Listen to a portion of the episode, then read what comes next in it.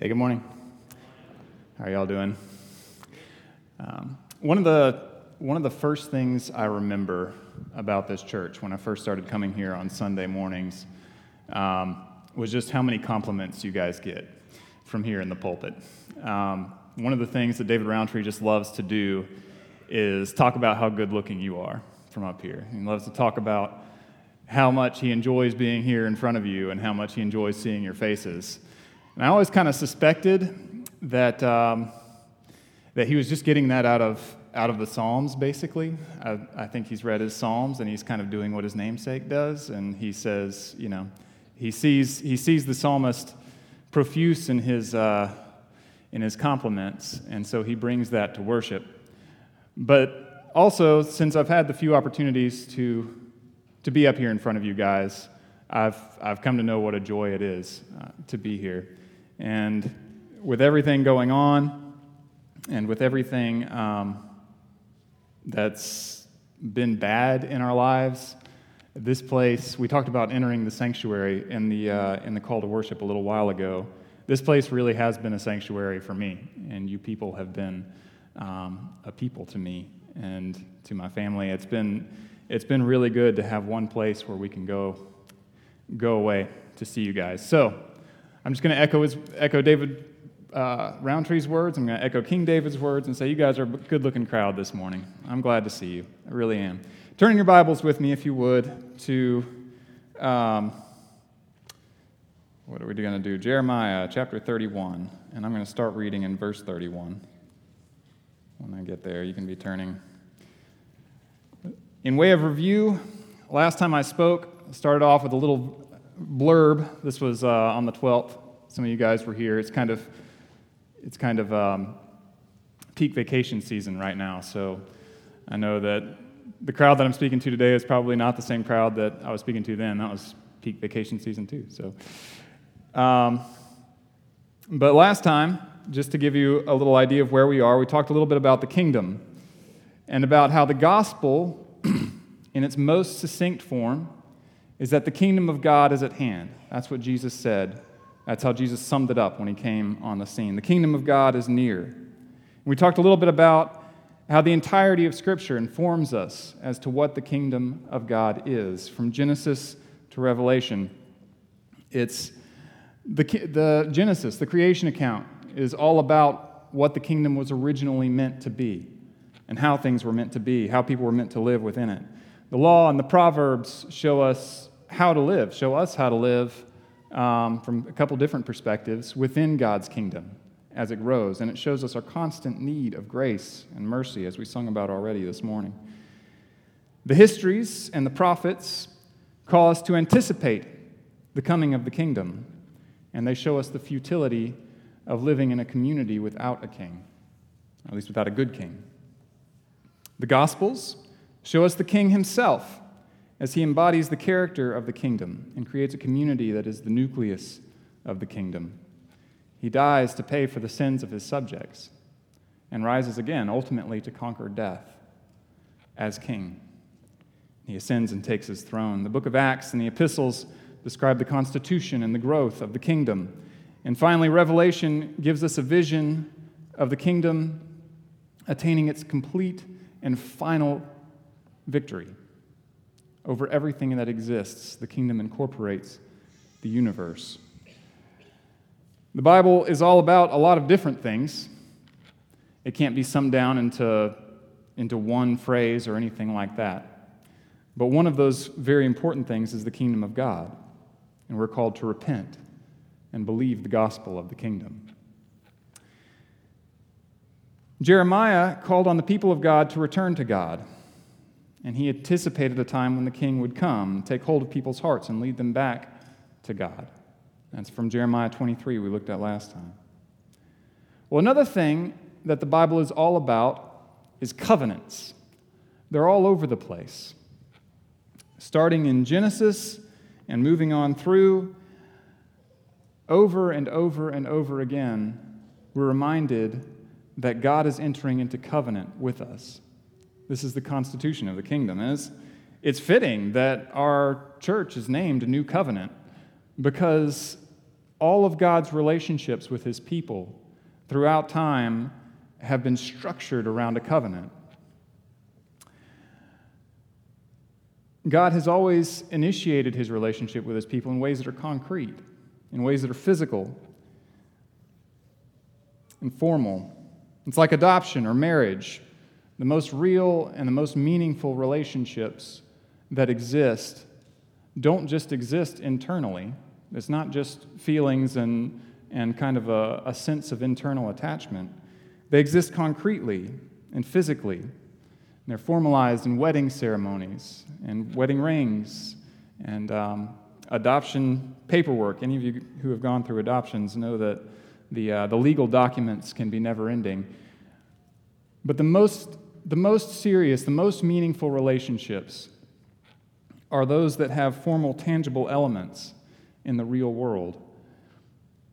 So it is with God's relationship with, pe- with his people. It exists as a covenant.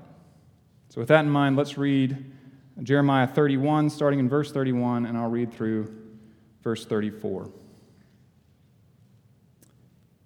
Behold, the days are coming, declares the Lord, when I will make a new covenant with the house of Israel and the house of Judah. Not like the covenant that I made with their fathers on the day when I took them by the hand to bring them out of the land of Egypt, my covenant that they broke, though I was their husband, declares the Lord. For this is the covenant that I will make with the house of Israel after those days, declares the Lord. I will put my law within them and I will write it on their hearts. And I will be their God, and they shall be my people.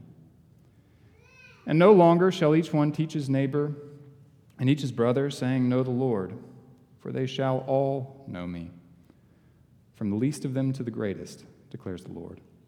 For I will forgive their iniquity, and I will remember their sin no more. This is God's word. Let's pray. Lord, thank you for your word. Thank you for your covenant. Thank you for not leaving us on our own to initiate a relationship with you, to make our own little covenants and our own little commitments. But God, thank you for taking hold of us and for, and for continuously re- renewing your relationship with us forever. I pray, Lord, that, um, that these words would be clear and that their meaning would come across well. In Jesus' name, amen. So, first of all, the bad news. This passage starts out with bad news, and last time we started out with bad news as well. Um, verse 32 says this Not like the covenant that I made with their fathers on the day when I took them by the hand to bring them out of the land of Egypt, my covenant that they broke, though I was their husband, declares the Lord. At Mount Sinai, many hundreds of years before the time of Jeremiah, before the time he wrote and spoke, and before all of the events of his life, God had initiated one of those relationships with his people.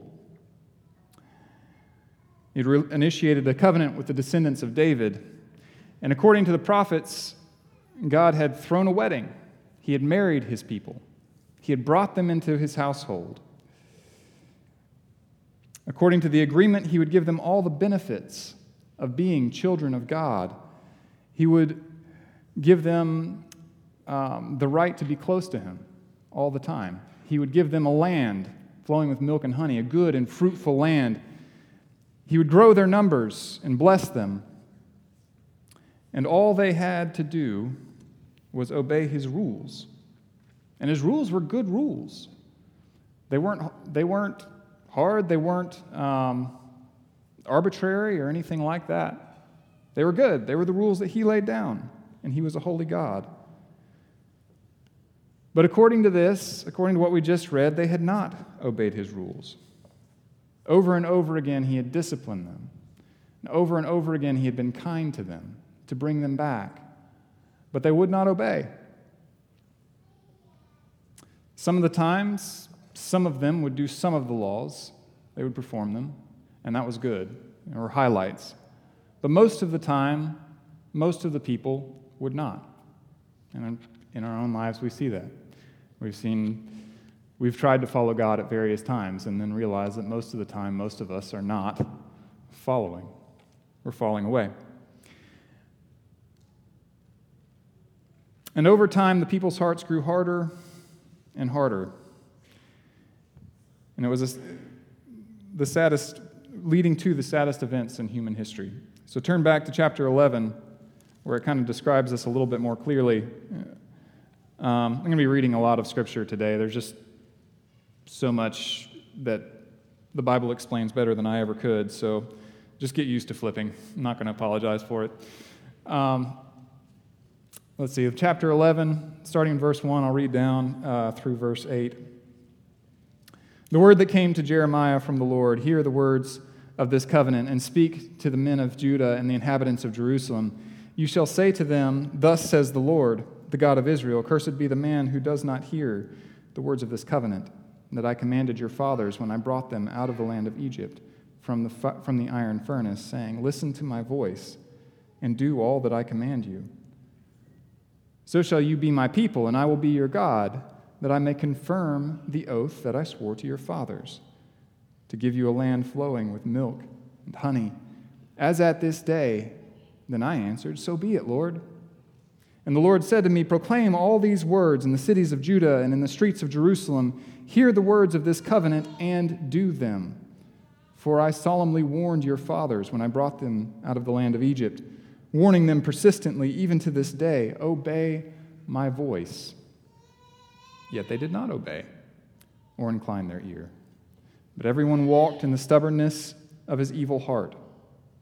Therefore I brought upon them all the words of this covenant which I commanded them to do, but they did not.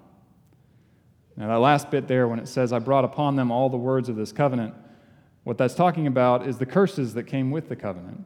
So, as a part of this formal agreement that God made with his people, there were punishments for disobedience, and they were called curses. And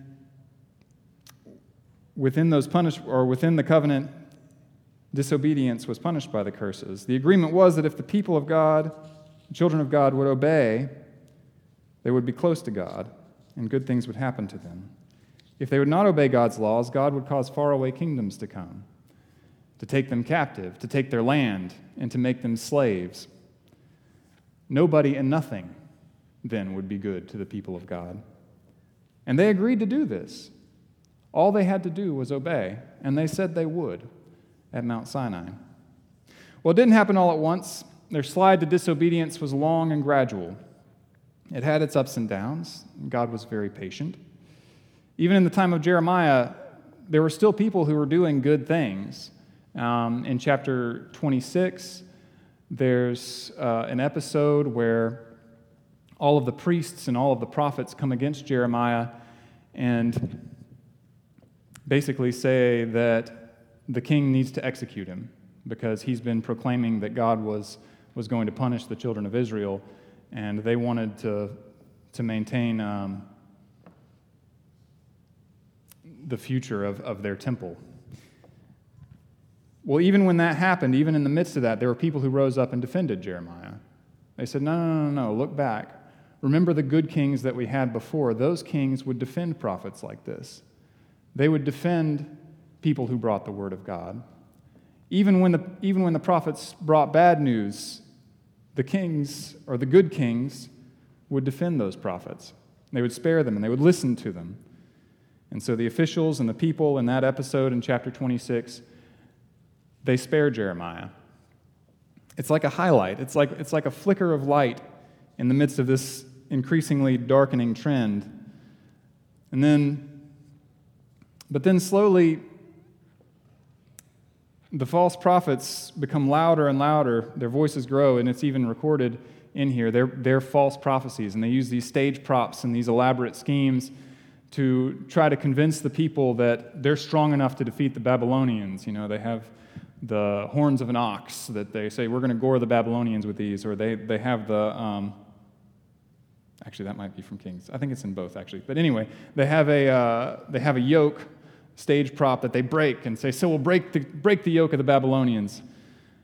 Um, and slowly their voices begin to drown out the voice of the Word of God. The voices of the false prophets begin to drown out the voice of Jeremiah. And the, um, the prophets that are actually relating God's message start to be killed. they start to be hunted down and killed because they're, uh, they're accused of colluding with the enemy. And then, way down in, in chapter 34, there's one last flicker of, of light. There's this, this time when the king of Babylon is already outside the walls of Jerusalem, and it's all about to come to an end. It's all about to come down. And the king realizes he's in trouble in chapter 34. He's a bad king, but he realizes he's in trouble. So, what he does is he says, Okay, we're going to make a new covenant. And here's what we're going to do we're going to free all our slaves. We knew, according to the law, that we were supposed to do that to begin with, and we haven't done it, and God's punished us. So, we're just going to, we're going to make a covenant with each other. We're all going to enter into it, and we're going to free all our slaves. And they do. They listen, they obey. Say, okay, that's a good idea. Let's free all our slaves. Let's do it. And it's this glimmer of light, but then very shortly thereafter, I don't know how long it took, they take all their slaves back. I don't know if they capture them by force or they use some sort of economic means to coerce them into subje- uh, subjection or something like that. But they take all the slaves back. It was like they had this moment of hope, this moment of goodness, and then they completely abrogate everything that they've done there. And they walk away from it. And after that, there's no turning back. So, when I read through this, when I think about this, there's one sentence in literature that always comes to my mind. It's not in the Bible, it's a, it's a sentence that exists elsewhere somewhere. If you guys know where it is, I tried to Google it. I couldn't really, I found a lot of sentences that were like it in like Tolstoy and in um, uh, Arthur Conan Doyle. There, I know that there's, there's episodes like it in The Lord of the Rings, but there's, there's a scene somewhere out there in um, modern or semi modern European literature that, uh, in which there's a light of some kind. And I think it happens actually in a lot of different books, in a lot of similar scenes. There's a light of some kind. It's either a candle or a gas lamp or um, a campfire or a fire in a fireplace or something like that. And the protagonist is sitting there with this light right in front of him, and he knows that somewhere outside of the ring of that light, there's a horrible enemy waiting. But the light is somehow kind of protecting him. Either the enemy is afraid of the light itself, or he's able to, to defend himself while there is light around. And so, as long as the light's there, he's safe, and he knows it. And then this sentence comes in, and it's got a few different forms, but it, uh, it goes something like this The writer says, The flame flickered, it flared up, and it went out. Isn't that ominous? It's, it's the most ominous sounding sentence I think that's ever been written in the, in the English language. It flickered, it flared up, and it went out. And now there's nothing to protect him. You know, if it had just gone out, maybe you could relight it or something. But when a fire flickers like that and then it flares up, it's consuming that last little bit of fuel that it has. And then it goes out, and there's nothing left to light. There's nothing there. Whatever it had been burning is gone now. And the enemy, whatever it is, outside in the, outside in the darkness, um, has nothing to stop it. So if anybody, if any of you can find that, wherever that is, that scene, let me know because it's been bugging me for days now. I've been searching for it, I can't find it. Anyway, that is what is happening in the hearts of the people of Israel in Jeremiah. Their love for God, their zeal for God, their zeal to follow the law, their, their internal ambition is flickering. It flares up right at the end, and then it goes out. Jeremiah says in 310, chapter 3, verse 10, Judah did not return with her whole heart, but in pretense. Her passion for God flared up, but it was only in pretense, like some adolescent lover professing his commitment without even really knowing what that means. And then Jeremiah 13, 16 through 17 says this Give glory to God while sorry, give glory to the Lord your God before he brings darkness, before your feet stumble on the twilight mountains. And while you look for light, he turns it into gloom and makes it deep darkness. But if you will not listen, my soul will weep in secret for your pride. My eyes will weep bitterly and run down with tears because the Lord's flock has been taken captive. Without a light to guide, evil days are ahead. There will be no way to know what to do. And we've seen this happen many times in the lives of individuals and in nations, in churches and in denominations. Recently, uh, a friend of mine gave me a book, and basically, it's about, um, it's about continuing the Christian walk. But the whole first chapter is just story after story after story. It's a catalog of men who were godly men who started ministry and who did incredible things and who were instrumental in expanding the kingdom of God, and they didn't end well. Their lives flared up with zeal for God, but they end up in dark places. They turn to drunkenness or mistresses or whatever. They don't end strong, don't finish strong. Their hearts are hardened. And it's a scary thing. It's a scary thing to see it happen to other people. It's a scary thing to feel it happen in your own heart or to feel it start to happen. Maybe you had zeal and passion once, and that fueled your pursuit of the things of God, but the zeal has burned out and left you empty. And sometimes it, it often happens, I think, during, um, during high school or during early college years or late college years when we get puffed up with new knowledge and with uh, a sense of freedom and fun. Our passion goes out for Christ. And sometimes it happens a little bit later on when we become embittered in our relationships or simply bored with the things of God. If our own passion is what we're relying on, it doesn't, it doesn't get us through, it doesn't pull us there. We break our own little covenants, our own little commitments that we made, and we break the law of God and turn away. Now, sometimes this happens in little ways, where we allow sin to come into our lives and we don't deal with it. Sometimes it happens in big ways, where people fall away and they fall away completely and they die in their sins. And let me be clear about this. I believe in the perseverance of the saints. I believe that once God has a hold of your heart, He doesn't let go. And that once you're saved, that's an eternal thing. God doesn't unsave people. But Scripture has many warnings, in both the New and Old Testaments, about people who think they are safe, but they're really not. So turn with me, if you would, to 1 Corinthians 10, another long passage I'm going to read through, and I'm going to read verses 1 through 12 of 1 Corinthians 10.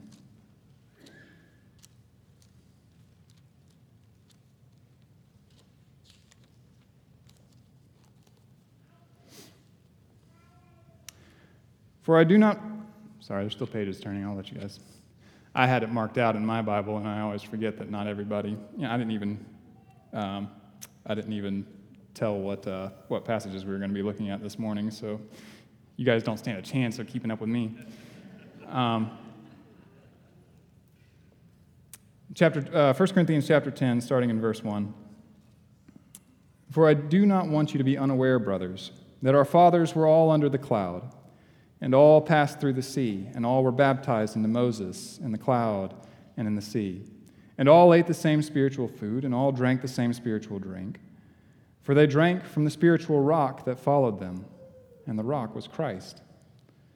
Nevertheless, with most of them God was not pleased, for they were overthrown in the wilderness.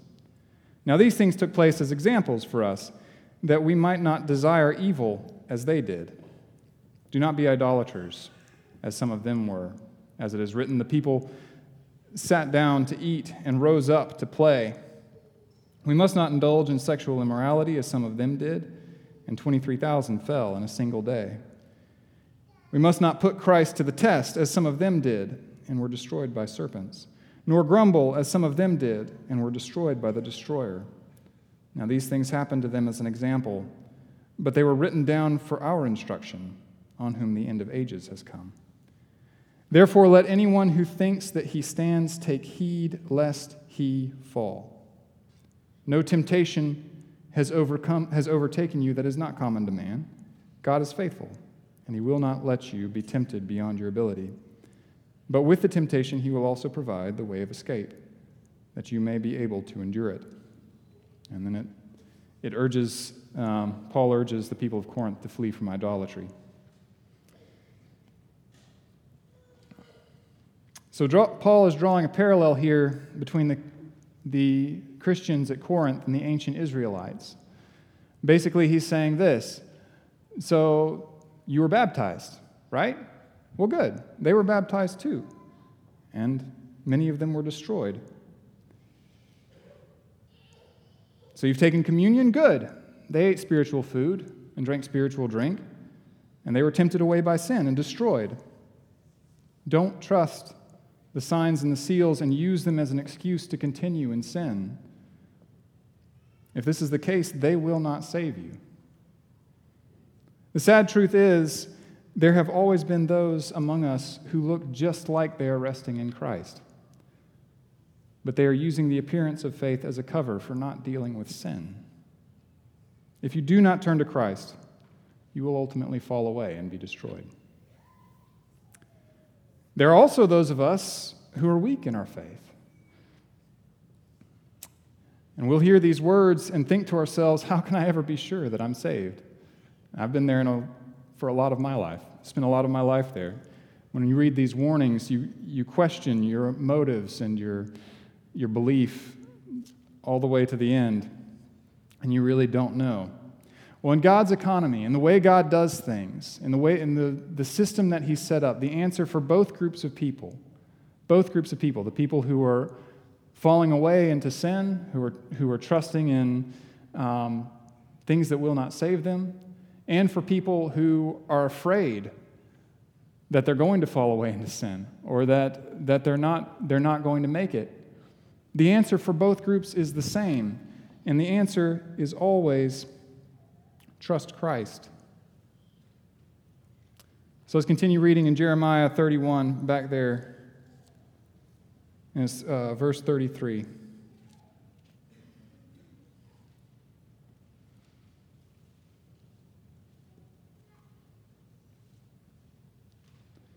For this is the covenant that I will make with the house of Israel after those days, declares the Lord.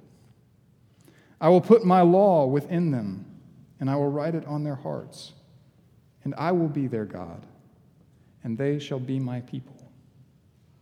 There it is again. Just like in chapter 23, which we talked about last time on the 12th, God is acting. Not only here has He given us a king, He is also giving us a heart to follow that king. It's laid out in chapter 32. Again, switch over real quick. Chapter 32, um, verses 40 through 44, I believe.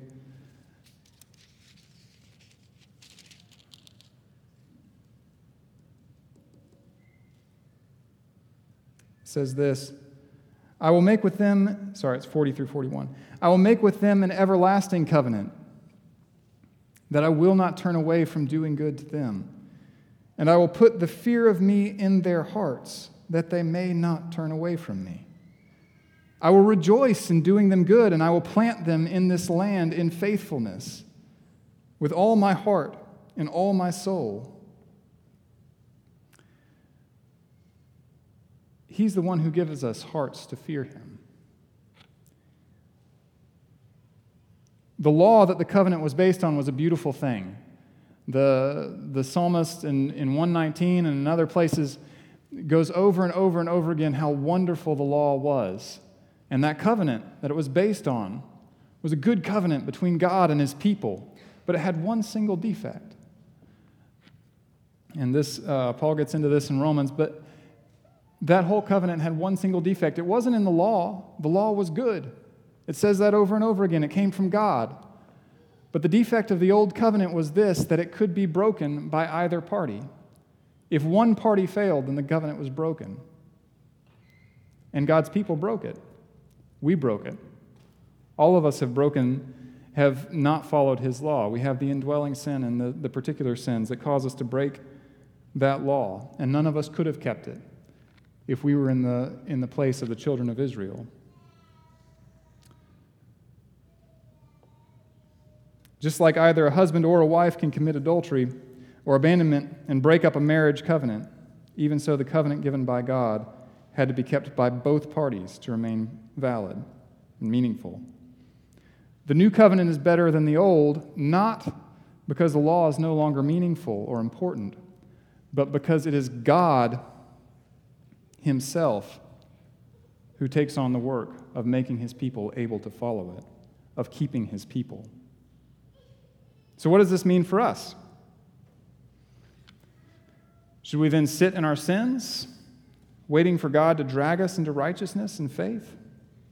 Or should we wallow in fear, questioning every motive of our hearts, and wondering if we truly belong to Christ? Certainly not. By no means. May it never be. The answer is to turn to Christ. Look at chapter 31, verse 17, verses 17 through 20.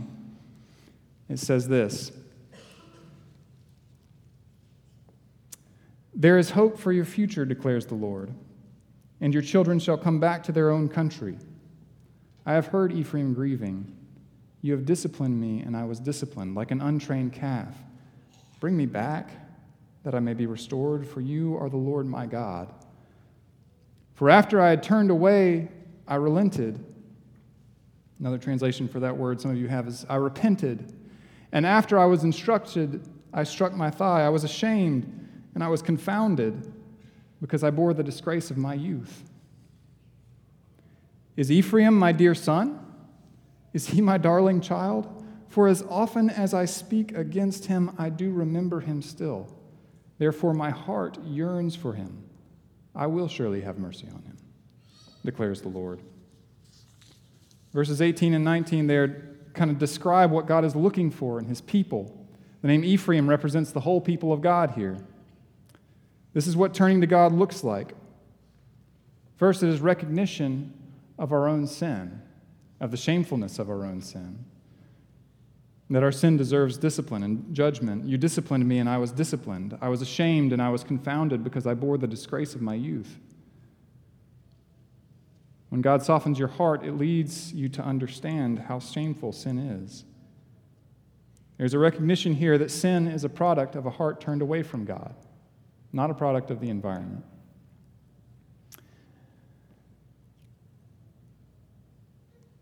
But then he wants the people to turn to him. Bring me back. They know where their salvation comes from. For you are the Lord my God. So if you're struggling with sin and shame, trust that Christ has something far better for you than that sin, something far better than that shame. Back in chapter 3, I think this is the last time we'll be flipping over. Um, go back to chapter 3 in verse 22.